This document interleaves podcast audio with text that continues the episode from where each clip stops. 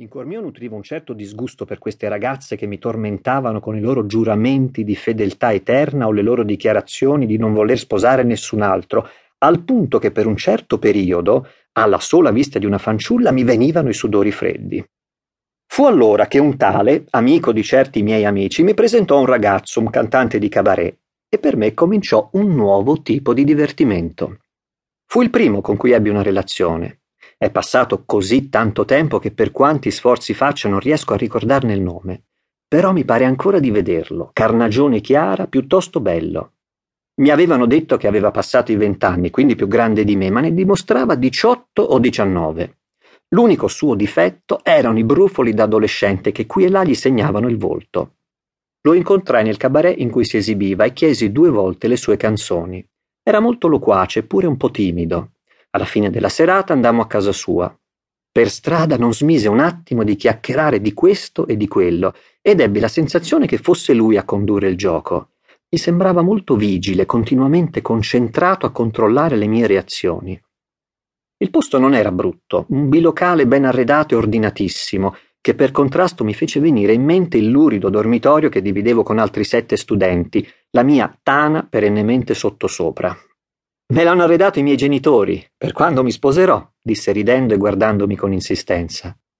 Prima di tutto mi faccio una doccia per togliermi di dosso l'odore degli sconosciuti che impesta il cabaret. E tu?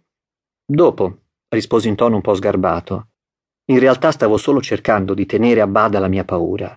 Non avrei mai pensato che la prima volta sarebbe stata più difficile che andare a letto con una ragazza. Di lì a poco lui uscì dalla doccia con addosso solo un paio di slip il suo corpo era ben proporzionato e notai che aveva i capelli asciutti. D'un tratto sentii che in quei pochi istanti era cambiato. Senza dire nulla cominciò ad accarezzarmi piano. Mi tolse lentamente la camicia e mi baciò dappertutto, continuando a palparmi tra le gambe. Non osavo nemmeno respirare. Cominciai ad eccitarmi. Eppure, chissà perché, me ne stavo seduto come impietrito. Lui se ne accorse e fermandosi un istante levò il capo a guardarmi con occhi teneri e sconsolati. Mio Dio, non ero mai stato così eccitato in vita mia. Aveva risvegliato tutte le voglie e le emozioni. Amore, tenerezza, ma anche istinto di dominio e sopraffazione. Lo spinsi bruscamente sul letto e le mie mani cominciarono a tastare il suo corpo era un giovane corpo maschio, delicato e al tempo stesso elastico, che restituiva una sensazione in tutto diversa da quella legata a un corpo femminile. Mi aiutò a togliermi i pantaloni. Quando mi sfilò gli slip e il mio grosso arnese gonfio di sangue saltò fuori di colpo, lui rise. Che grosso! E così dicendo lo prese in bocca e si mise a succhiarlo ritmicamente su e giù. Avevo il respiro affannoso, non riuscivo a tenere gli occhi aperti. Mi era capitato di chiedere a delle ragazze di prenderlo in bocca, ma lo facevano tutte controvoglia. O si fermavano dopo aver succhiato un paio di volte, o mi facevano male con i denti. Lui invece non smetteva di succhiarlo e leccarlo, mentre con una mano si toccava il suo. Sto per venire. Non potei trattenermi dal gridare. Staccò la bocca e continuò ad accarezzare il mio e il suo uccello con le mani. Non ce la feci più, lo sperma schizzò fuori di colpo. Non era mai stato così piacevole prima di allora nessun obbligo, solo godimento puro. Dopo essermi un po' ripreso, vidi che ce l'aveva ancora duro e mi sentii leggermente imbarazzato, ma non avevo certo voglia di restituirgli il favore. Comunque, lui non ci fece troppo caso, mi prese con pazienza una mano e se l'appoggiò sull'uccello, facendola scivolare lentamente su e giù, mentre con l'altra si mise a sfregarsi attorno all'ano.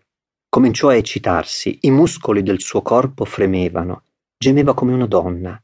Anch'io presi a carezzarlo attorno all'ano con la mano libera. Ebbe una violenta scossa ed eiaculò ansimando.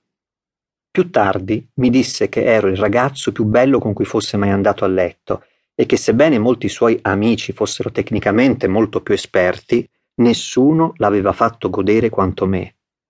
Non ne fui per niente contento.